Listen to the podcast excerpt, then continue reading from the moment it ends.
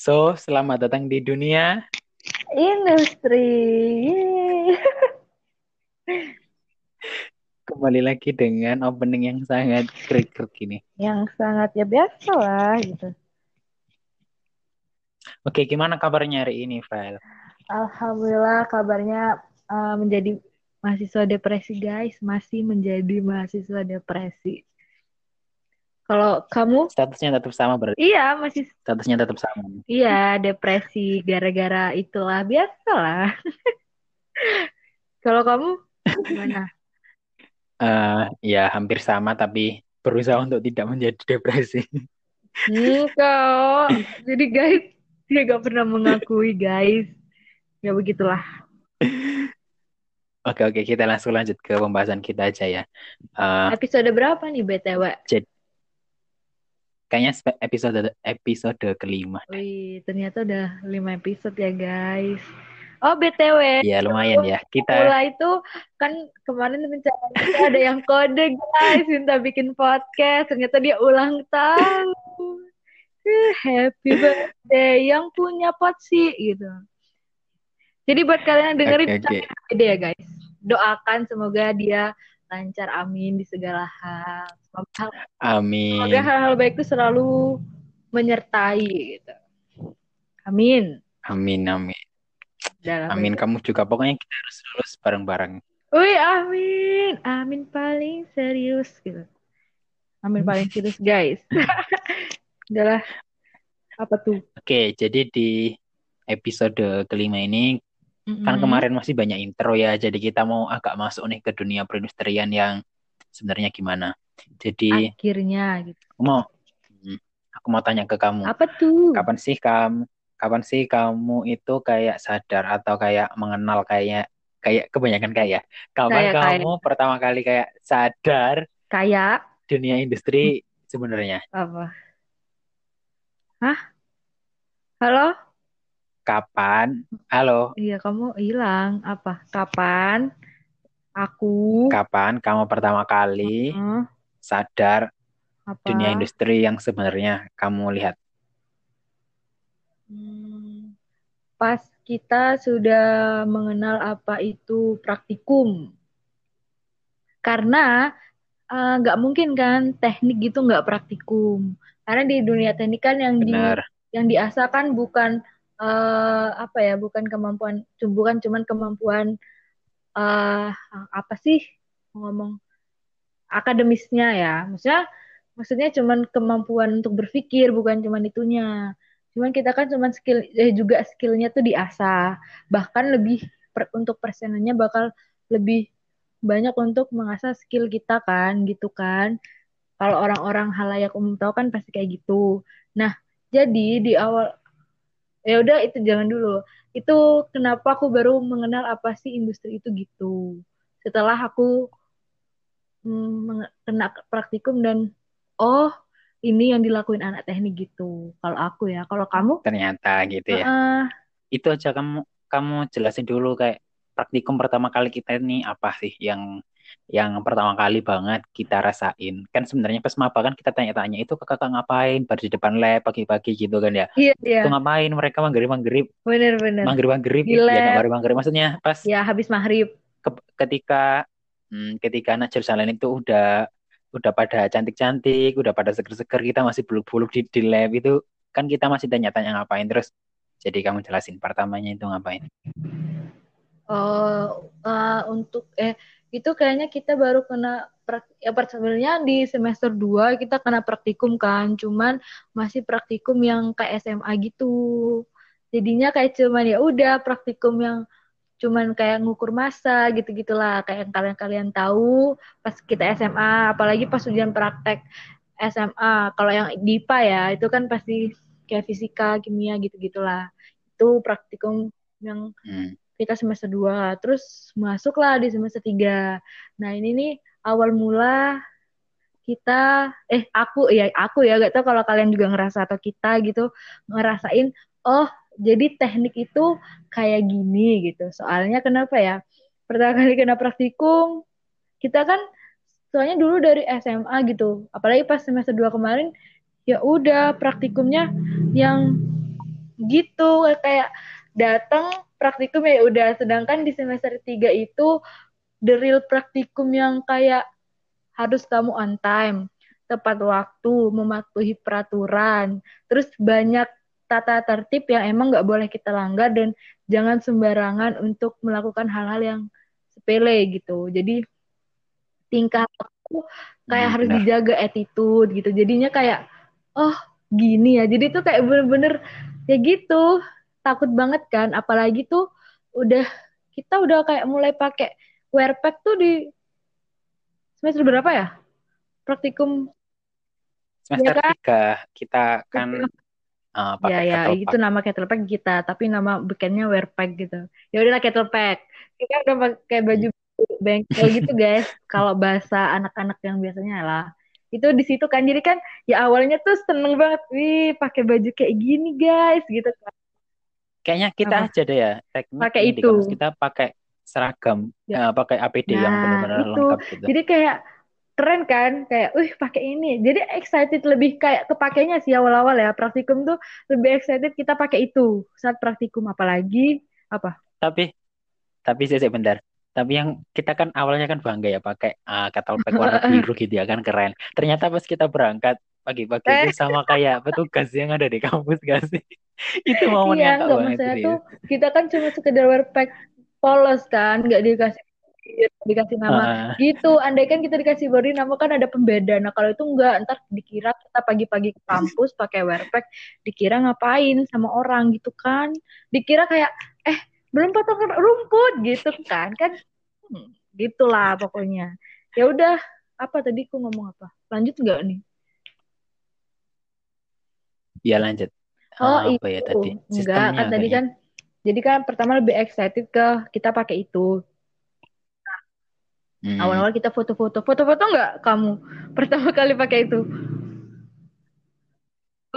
Foto sih pastinya kan itu momen kayak salah satu momen yang harus kayak momen terbesar gitu dalam hidup gitu. Ingat banget nggak sih kita pernah pakai wear pack itu pas kita di taman itu yang kita bareng seangkatan? Iya itu sengaja kan? Banget kita ke taman kamu sebelum pemotretan kan, buat bener, kita kan pakai kayak gitu. Ngucapin selamat ulang tahun. Ini nggak sih industri lagi ulang tahun nggak sih itu kayaknya? Masa-masa itulah.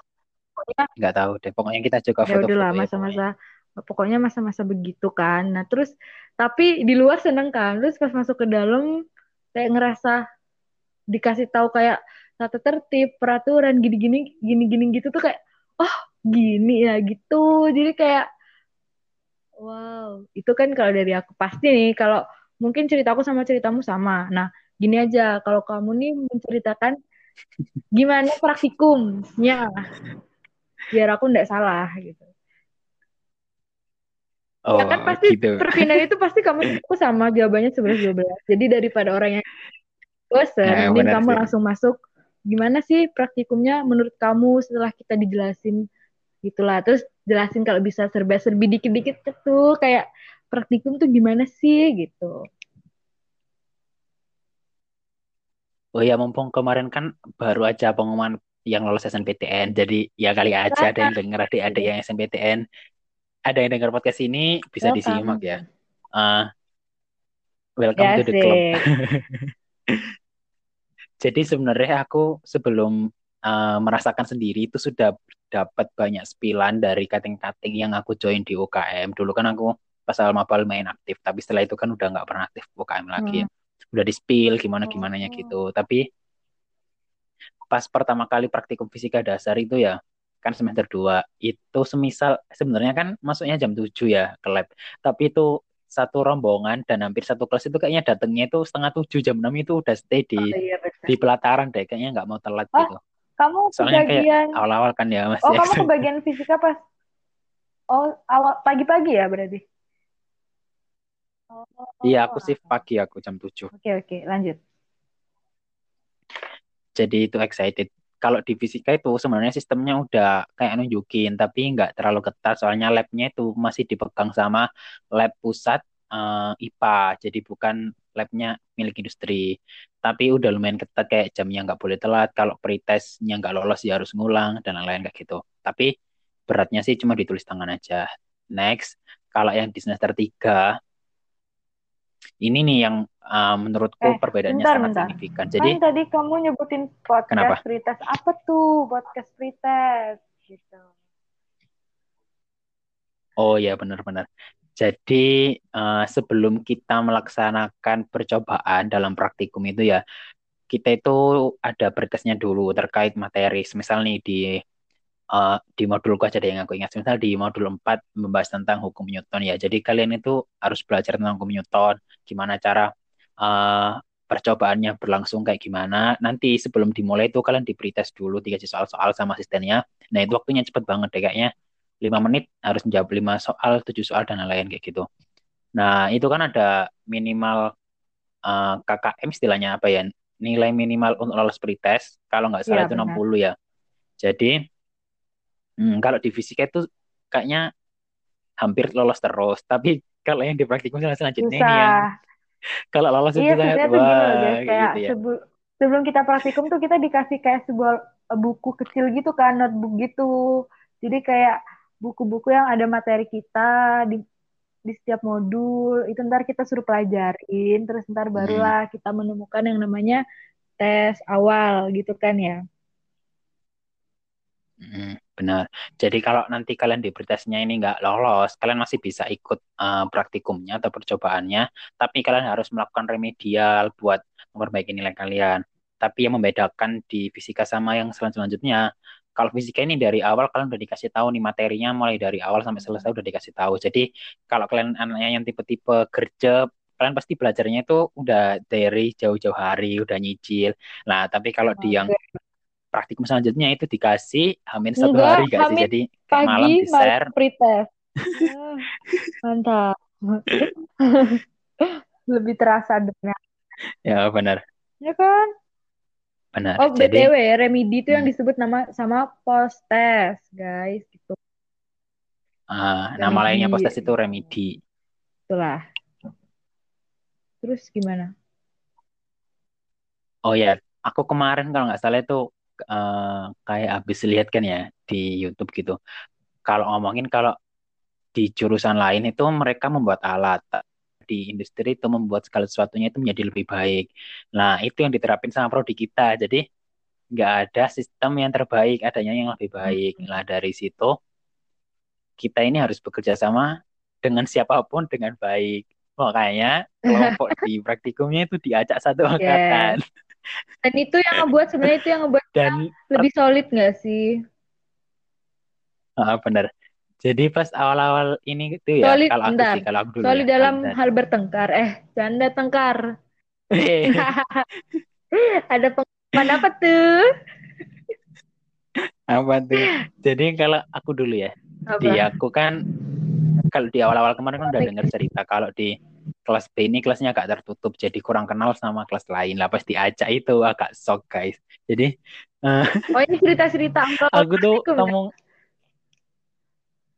ya sedikit aja yang lucu yang menurut. Jadi pas awal-awal itu salah satu kelompokku ini datangnya telat dan kita udah kan kita sebelum masuk lab itu kan harus baris ya dicek sama koordinator praktikannya atau koordinator dari angkatan kita gitu. Nah, si temanku ini kan kalau telat itu hukumannya pasti satu kelompok ya. Temanku ini, kamu pasti tahu deh, dia itu datangnya itu hampir telat. Jadi aku di depan pintu sampai teriak, namanya keras banget. Sampai anak-anak itu kayak shock, aku bisa teriak sekencang gitu. Ya, buat kalian tahu ya. Tapi agak malu dia juga. Itu viral. Viral karena ada tragedi, guys. Gitu. Karena itu juga. Iya, benar. Jadi dia tuh viral, tapi ya dalam hal yang nggak positif gitu, tapi aslinya tuh nggak gitu ceritanya gitu. Makanya jangan pernah percaya rumor gitulah intinya lah gitu ya kan ya. Kalau kamu yang agak lucu di awal-awal apa? Yang agak lucu di awal-awal itu apa ya, nggak ada sih karena ya udah lempeng-lempeng. Ya nggak ini. Oh, yang agak gak lucu ya sebenarnya gini. Jadi itu pas aku di semester naik-naik mau ke semester 2 ke 3 itu kecelakaan guys ceritanya kan. Itu yang pas aku jatuh. Jadinya kan jadi sebenarnya tuh jatuh pas liburan semester 3. Jadinya kan sampai jatuhnya tuh parah gitu loh guys. Jadi parah, jadi mengharuskan guys. Sebenarnya tuh disuruh istirahat total, cuman aku nggak mau untuk putus kuliah. Jadi makanya itu tetap lanjut kuliah. Tapi tuh yang menyebabkan yang apa sih namanya? Hal yang apa? Yang nggak boleh aku lakukan adalah berpikir keras. Soalnya kan ya jatuhnya terus menyebabkan hal yang di kepala gitulah. Itu nggak bisa untuk dibuat berpikir. Makanya awalnya disuruh bed rest aja gitu. Cuman kan nggak mau gitu. Nah jadinya kan kita kan mengenal kayak tugas pendahuluan. Jadi di praktikum tuh ada tugas pendahuluan. Sebelum kita pretest itu tuh ada tugas pendahuluan. Jadi tugas pendahuluan ini untuk mengasah kita tuh paham gak sih tentang apa yang akan menjadi modul kita gitu kan ya.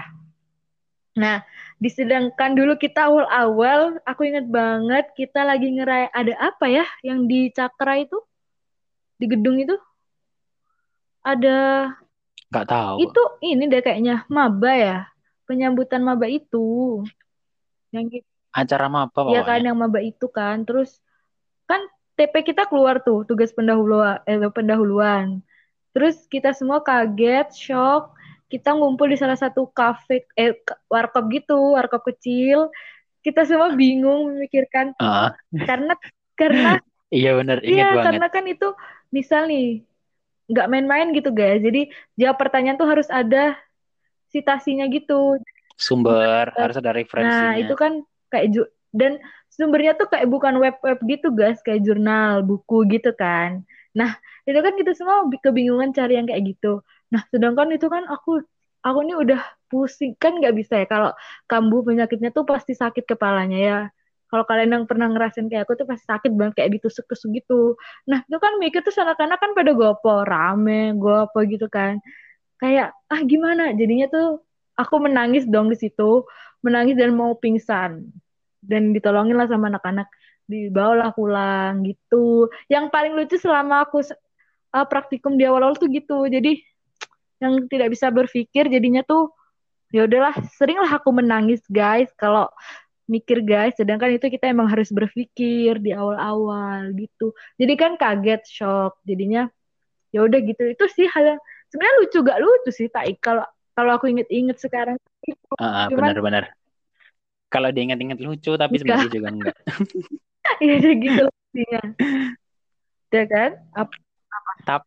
Tapi sebenarnya ya pas kita pertama kali ngerjain tugas itu kan kita ngumpul di satu tempat gitu ya, rame banget. Sedangkan sumber kita ini kan nggak boleh sama ya. Kan kita ditakut-takutin sama. Kalau bisa. Terus itu kayak tata tertib yang emang kita nggak boleh langgar tuh. Jadi kita kan kayak terpacu sama, jangan dilanggar gitu. Iya, itu yang bikin ngerjainnya itu sangat lama, jadi sangat ribet sekali. Tapi sebenarnya kalau dijalanin ya, kalau kita ngeliat itu sebenarnya nggak serumit itu. Tapi karena itu pertama kali, jadi kita ini sangat-sangat kayak terlalu mikirin ini nggak boleh, ini nggak bikin apa nulis aja bingung pulpen hitam atau pulpen biru gitu. Terus ini garisnya mulai dari mana, bingung banget. Jadi ngerjainnya tuh sebenarnya bisa sendiri, tapi yang kita nggak bisa sendiri tuh ya. Ya itu tadi kepinginannya. Kalau kita pengen sendiri kan gak enak. Jadi kalau rame-rame seru gitu ya. Kan kaget awal-awal gitu kan. Pokoknya kita sekarang menceritakan tentang awal-awalnya aja ya. Nggak yang sampai terakhir-terakhir juga kan. Awal-awal aja. Iya, jadi kan kayak dari semua kekagetan itu beradaptasi. Itu yang membuat kita sebenarnya tuh kalau kita pikir-pikir ya sekarang gitu doang, dulu kita bingung gitu kan ya. Tapi dimaklumin sih, karena kan emang dulu tuh masih awal-awal banget, gak tahu apa-apa. Ternyata dihadapkan dengan situasi yang kayak gitu, harus gitu. Ya, kok hilang? Halo? Enggak. Aku diam. Enggak hilang. Jangan kayak doi dong. Tiba-tiba menghilang. Enggak nih, kalau menurut kamu kalau bisa boleh disebutin apa hal-hal kayak peraturan praktikum tuh kayak gimana sih, kayak tata caranya gitu yang ngebuat kita begitulah kayak kaget aja. Kan kalau tadi kita kan kayak menyebutin udah duluan nyebutin podcast, post test, pretest, TP gitu guys pendahuluan. Kan itu awal-awalnya. Terus kalau untuk masuk di praktikumnya ini gimana? Nah, kalau sebenarnya praktikum kita juga kan beda-beda tiap semester. Soalnya kan anggapan atau levelnya itu kan lebih, udah beda lagi. Tinggi, jadi kalau yang pertama ini gimana? Semakin banyak mikirnya. Ya. Jadi yang pertama ini sebenarnya nggak susah-susah amat. Tapi justru yang pertama ini yang cukup melelahkan secara mental gitu nggak sih? Soalnya ya itu tadi kita pertama kali berkelompok di benar-benar di random, kita nggak tahu dia karakternya gimana, sedangkan deadline dan lain-lain kayak gimana. Jadi kalau diurutin lagi sistemnya kita itu mulai dari pertama kita ada tugas pendahuluan. Semisal tugas pendahuluan ini Senin, Selasa ini langsung ada pretest. Setelah pretest itu nanti ada praktikumnya. Post-test dulu tahu. Tapi sebelum praktikum biasanya ada post-test. Tapi sebelum praktikum biasanya ada remedial dulu ya, atau post-test. Nah setelah itu baru ada briefing. Briefing ini yang ngejelasin gimana cara ngolah datanya, gimana cara, pokoknya dijelasin, bikin susunan laporannya kayak gimana. Setelah briefing ada asistensi 1, asistensi 2, terus ada ACC-an, ada presentasi ke dosen, ada revisian, ada asisten lagi. Jadi prosesnya cukup panjang, tapi dari rentetan itu dan kepadatan itu emang didesainnya kayak gitu dan itu sesuai sama apa istilahnya, sama prodi kita gitu, teknik industri yang nantinya itu kayak gitu di dunia luar. Jadi ya gak sih? Jadi kayak itu tuh sebenarnya penggambaran kalau kita udah kerja gitu, kayak entar kalau kita udah lulus dunia pekerjaan tuh kayak gitu. Jadi kayak dilatih dan dididik untuk menjadi lulusan industri yang ngerti industri itu kayak gimana gitu kan, dengan adanya praktikum. Nah buat apa namanya? Buat tadi kan Siolis kan nyebutin kayak ada asistensi 1, asistensi 2. Nah, ini yang dimaksud asistensi ini sebenarnya di dalam praktikum itu ada dua istilah, asisten praktikum dan praktikan.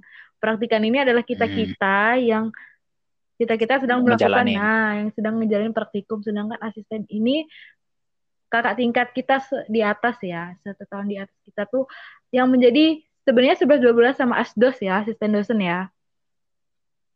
Ya enggak? Cuma bedanya ini ke praktikum. Nah, ke praktikum. Sebenarnya mereka adalah asisten-asisten lab juga sih yang ditunjuk untuk menjadi, yang dipercaya dan ditunjuk untuk menjadi asisten praktikum. Jadi kayak praktikum, emang ada mata kuliahnya praktikumnya itu. Cuman yang enggak turun langsung tuh. Halo. Jadi sorry ya guys, tadi keputus gara-gara jaringan. Jadi kita lanjutin lagi pembahasannya. Kamu tadi sampai itu penjelasan asisten, praktikan, sama praktikum. Oh iya, tadi kan sebenarnya tuh praktikumnya ada mata kuliahnya. Cuman sebenarnya tuh yang kalau untuk sehari-harinya tuh bukan dosen yang turun langsung. Makanya ada asisten praktikum atau asdos atau aslabnya itu. Tapi nanti dosen itu bakal ambil andilnya itu kalau kita udah di pengakhir semester itu ntar kita ada presentasi gitu. Jadi ntar presentasi itu yang menentukan kita lolos apa enggak di mata kuliah itu gitu. Jadi ya praktikum tuh kayak gitu kan. Ya makanya kita tuh ada peraturan yang gak bisa dilanggar karena kita tuh diawasin oleh asisten. Dan itu asistennya tuh gak cuma 1-2 guys, banyak 15, 20. Itu yang kita kenapa kita nggak bisa kayak nggak bisa berkutik gitu kalau praktikumnya. Emang praktikum nggak boleh aneh-aneh sih kitanya, ya kan? Jadi sebenarnya ya kamu sadar atau nggak sebenarnya kita kan kalau sebenarnya pas udah dimulai kegiatan praktikumnya nih, maksudnya di minggu-minggu perkuliahan yang aktif, kita kan benar-benar hektik. Maksudnya pagi kadang kita ngumpulin tugas, kadang pagi-pagi jam 6 kita juga pretest kan, jam pretest dan pengumpulan tugas kan nggak tentu. Nah, menurutku dari hal-hal tersebut kita jadi kayak itu nggak sih, kayak mengapresiasi hal-hal kecil gitu. Jadi kalau ada apa dikit kita langsung kayak ngerasa apa ya, kayak bisa ngerasain. Ya karena kita nggak ada waktu buat yang lain-lain menjauh-jauh. Jadi kerjaan itu ya yang simpel-simpel gitu, yang bikin kita stress healing gitu nggak sih? Iya benar. Iya sih, kadang dari situ tuh.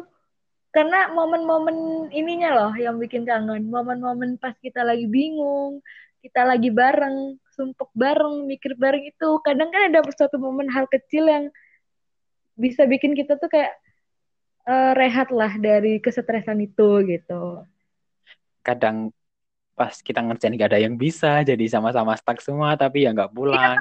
Iya, jadi kadang kayak, gimana gitu kan, kayak, apalagi kan, kayak misal kita briefing ya, briefing itu pasti malam, nah sedangkan besok pagi tuh udah harus selesai gitu kan, jadi kita tuh, iya benar, bakal di warkop tuh, dari malam itu jam 10, jam 11, ntar sampai subuh, atau jam 6 gitu, pernah, pas kita kalau lagi susah ya dapat sampai jam 7 pagi gitu kan.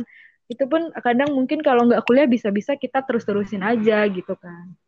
Nah kadang itunya tuh apalagi kalau misal udah mendekati subuh, misal ditanya nih, udah sampai mana gitu, kayak receh iya, jadi receh gitu, kayak baru sampai situ gitu sama gitu, kayak gimana gitu, kayak menertawain kesumpekan diri sendiri tuh asik gitu loh.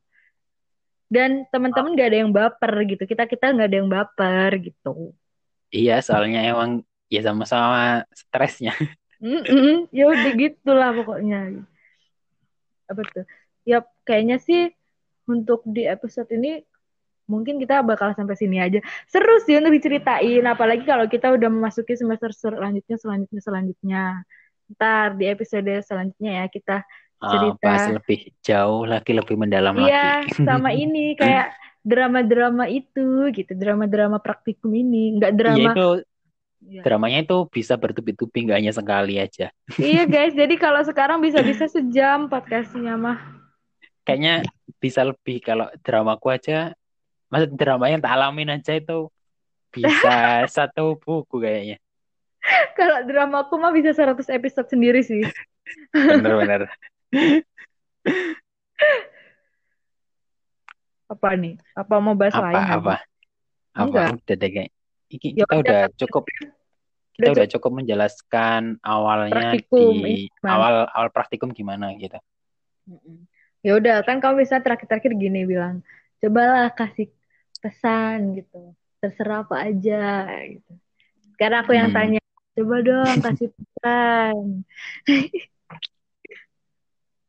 Kalau aku mau ngasih pesan, ya ini pesan buat diriku sendiri dan yang lain juga. Oke. Apa ya? Aku mikir dulu bentar. Udah guys, kalau emang udah sama orang-orang yang terlalu sastra tuh gitu guys. Katanya harus bermakna. Apa? Enggak. Jadi, kalau kamu ngerasa susah, dicari jalan keluarnya. Jangan berhenti karena susahnya itu. Karena di balik kesusahan itu pasti ada kemudahan sesuai sama janji Allah. Ini nyata. Semoga lelahnya menjadi lillah guys. Benar. Kalau kamu apa? Ya jangan pernah menyesal sama apa yang pernah kamu lakuin, apa yang udah kamu pilih, lanjutin, jangan pernah menyerah. Kalau udah basah nyebur sekalian, jangan naik lagi gitu. Itu guys. Terus jadi cukup tanam. Apa? Jadi ya udah. Mau tak closing. Oke. Oke, jadi cukup sekian dari episode kelima kita kali ini yang ngebahas tentang apa istilahnya? Yang kita intronya praktikum lah. Iya, bener lah. Sampai ketemu di episode selanjutnya. Semoga maba-maba ada yang dengerin ya. Amin. Iya. Oke, kamu jangan lupa jaga kesehatan ya. Jangan lupa semangat mengerjakan skrip suite. Oke, see you. See you semuanya. Thank you.